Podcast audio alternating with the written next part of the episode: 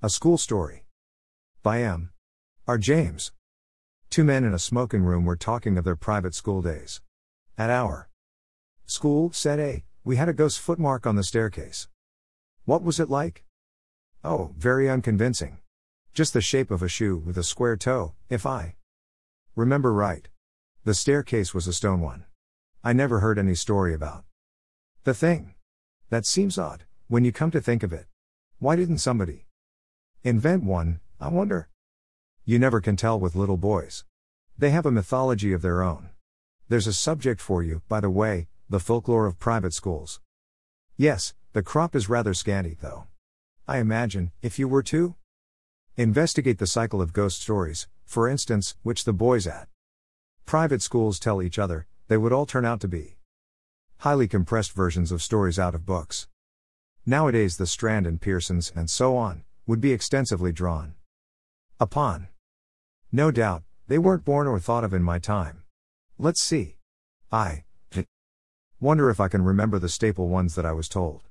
First, there was the house with a room in which a series of people insisted on passing a night, and each of them in the morning was found kneeling in a corner, and had just time to say, I've seen it and died. Wasn't that the house in Berkeley Square? I dare say it was. Then there was the man who heard a noise in the passage at night, opened his door, and saw someone crawling towards him on all fours with his eye hanging out on his cheek. There was besides, let me think, yes. The room where a man was found dead in bed with a horseshoe mark on his forehead, and the floor under the bed was covered with marks of horseshoes also, I don't know why. Also, there was the lady who, unlocking her bedroom door in a strange house, heard a thin voice among the bed curtains say, Now we're shut in for the night. None of those had any explanation or sequel. I wonder if they go on still, those stories. Oh, likely enough, with additions from the magazines, as I said. You never heard, did you, of a real ghost at a private school? I thought not. Nobody has that ever I came across. From the way in which you said that, I gather that you have. I really don't know, but this is what was in my mind. It happened at my private school 30 odd years ago, and I haven't any explanation of it. The school I mean was near London. It was established in a large and fairly old house, a great white building with very fine grounds about it.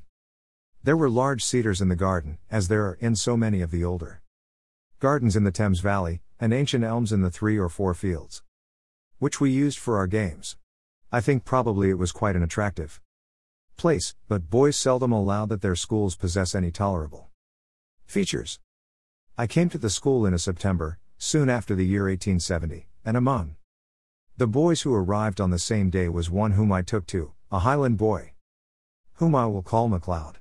I needn't spend time in describing him, the main Thing is that I got to know him very well.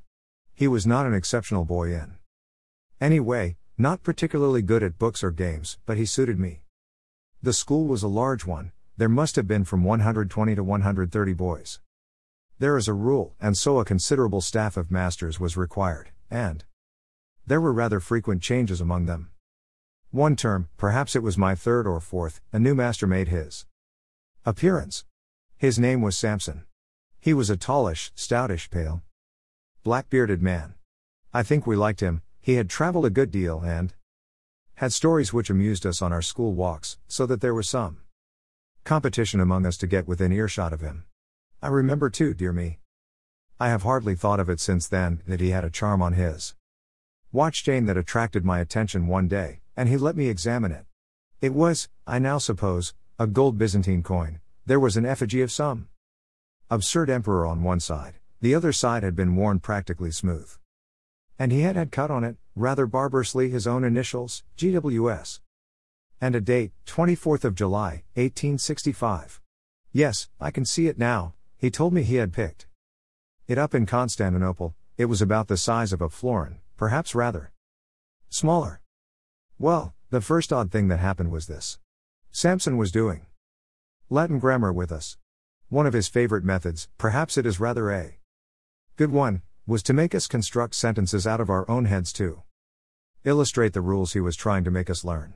Of course, that is a thing which gives a silly boy a chance of being impertinent, there are lots Of school stories in which that happens, or anyhow there might be.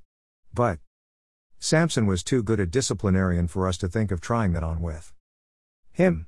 Now, on this occasion, he was telling us how to express remembering in Latin, and he ordered us each to make a sentence bringing in the verb. memini, I remember. Well, most of us made up some ordinary sentence such as I remember my father, or he remembers his book, or something equally uninteresting, and I dare say a good many put down memini librum meum, and so forth, but the boy I mentioned, McLeod, was evidently thinking of something more elaborate than that. The rest of us wanted to have our sentences passed and get on to something else, so some kicked him under the desk, and I, who was next to him, poked him and whispered to him to look sharp. But he didn't seem to attend. I looked at his paper and saw he had put down nothing at all. So I jogged him again harder than before and upbraided him sharply for keeping us all waiting. That did have some effect.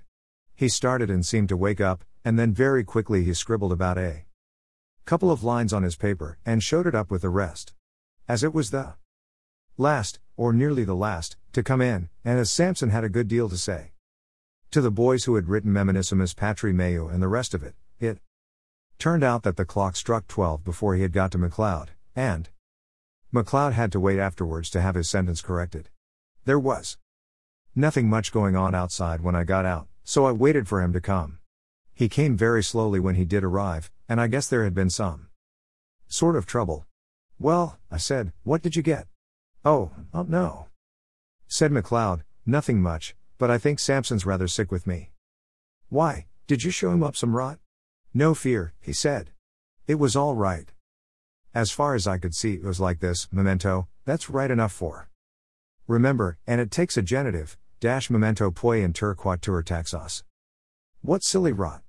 I said. What made you shove that down? What does it mean? That's the funny part, said McLeod. I'm not quite sure what it does mean. All I know is, it just came into my head and I corked it down. I know what I think it means, because just before I wrote it down I had a sort of picture of it in my head. I believe it means remember the well among the 4. What are those dark sort of trees that have red berries on them? Mountain ashes, I suppose you mean. I never heard of them, said McLeod. No, I'll tell you, yews. Well, and what did Sampson say? Why, he was jolly odd about it. When he read it, he got up and went to the mantelpiece. And stopped quite a long time without saying anything, with his back to me. And then he said, without turning round, and rather quiet, What do you suppose that means? I told him what I thought, only I couldn't remember the name of the silly tree, and then he wanted to know why I put it down, and I had to say something or other. And after that, he left off talking about it. And asked me how long I'd been here, and where my people lived, and things like that, and then I came away, but he wasn't looking a bit well. I don't remember any more that was said by either of us about this. Next. Day McLeod took to his bed with a chill or something of the kind, and it was a week or more before he was in school again. And as much as a month went by without anything happening that was noticeable. Whether or not Mr. Sampson was really startled, as McLeod had thought, he didn't show it. I am pretty sure, of course, now, that there was something very curious in his past history, but I'm not going to pretend that we boys were sharp enough to guess any such thing. There was one other incident of the same kind as the last which I told you. Several times since that day we had had to make up examples in school to illustrate different rules, but there had never been any row except when we did them wrong. At last there came a day when we were going through those dismal things which people call conditional sentences, and we were told to make a conditional sentence expressing a future consequence. We did it. Right or wrong, and showed up our bits of paper, and Sampson began looking through them. All at once he got up, made some odd sort of noise in his throat, and rushed out by a door that was just by his desk. We sat there for a minute or two, and then, I suppose it was incorrect, but we went up, I and one or two others, to look at the papers on his desk. Of course, I thought someone must have put down some nonsense or other, and Sampson had gone off to report him. All the same, I noticed that he hadn't taken any of the papers with him when he ran out. Well, the top paper on the desk was Written in red ink, which no one used, and it wasn't in anyone's hand who was in the class. They all looked at it, McLeod and all, and took their dying oaths that it wasn't theirs. Then I thought of counting the bits of paper. And of this I made quite certain, that there were 17 bits of paper on the desk, and 16 boys in the form. Well, I bagged the extra paper and kept it, and I believe I have it now. And now you will want to know what was written on it. It was simple enough, and harmless enough, I should have said. Si tu non veneris ad me, ego veniam ad te, which means, I suppose, if you don't come to me, I'll come to you. Could you show me the paper? Interrupted the listener. Yes, I could, but there's another odd thing about it. That same afternoon I took it out of my locker, I know for certain it was the same bit, for I made a finger mark on it and no single trace of writing of any kind was there on it. I kept it, as I said, and since that time I have tried various experiments to see whether sympathetic ink had been used, but absolutely without result. So much for that. After about half an hour, Sampson looked in again, said he had felt very unwell, and told us we might go. He came rather gingerly to his desk, and gave just one look at the uppermost paper, and I suppose he thought he must have been dreaming, anyhow, he asked no questions. That day was a half holiday, and next day Sampson was in school again. Much as usual. That night, the third and last incident in my story happened. We, McLeod and I, slept in a dormitory at right angles to the main building.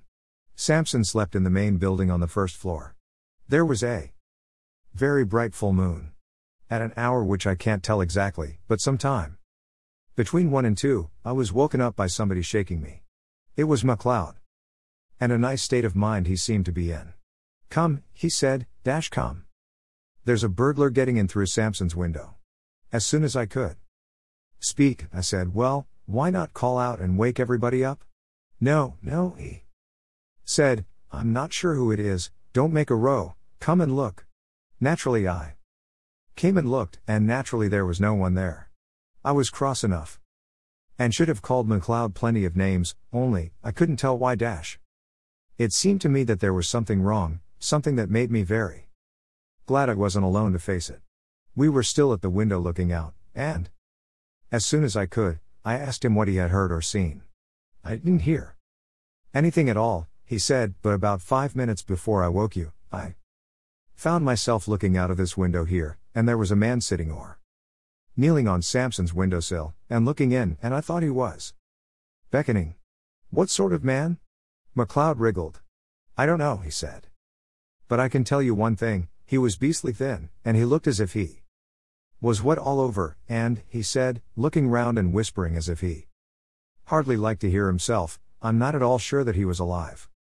We went on talking in whispers some time longer, and eventually crept back to bed.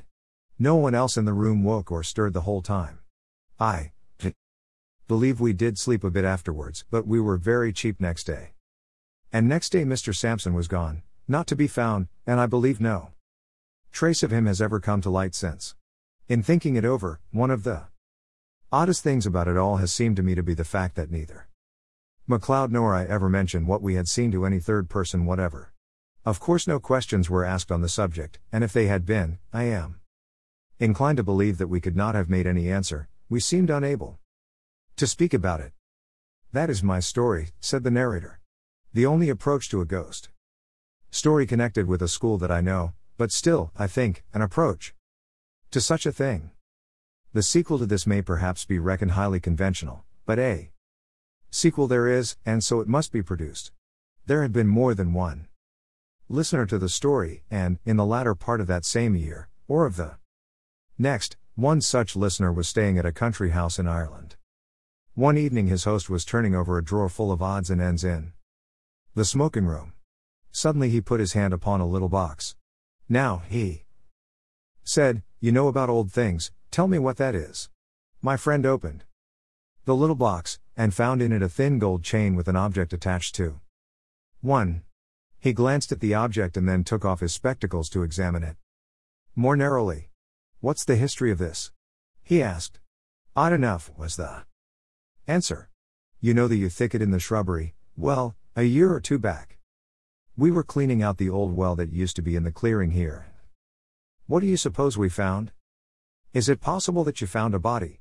said the visitor, with an odd feeling of nervousness. We did that, but what's more, in every sense of the word, we found two. Good heavens! Two? Was there anything to show how they got there? Was this thing found with them? It was. Amongst the rags of the clothes that were on one of the bodies. A bad business, whatever the story of it may have been. One body had the arms tight round the other. They must have been there 30 years or more dash. Long enough before we came to this place. You may judge we filled the well. Up fast enough. Do you make anything of what's cut on that gold coin you have there? I think I can, said my friend, holding it to the light, but he read it. Without much difficulty, it seems to be GWS, 24th of July, 1865. http colon slash slash www.worldenglish.org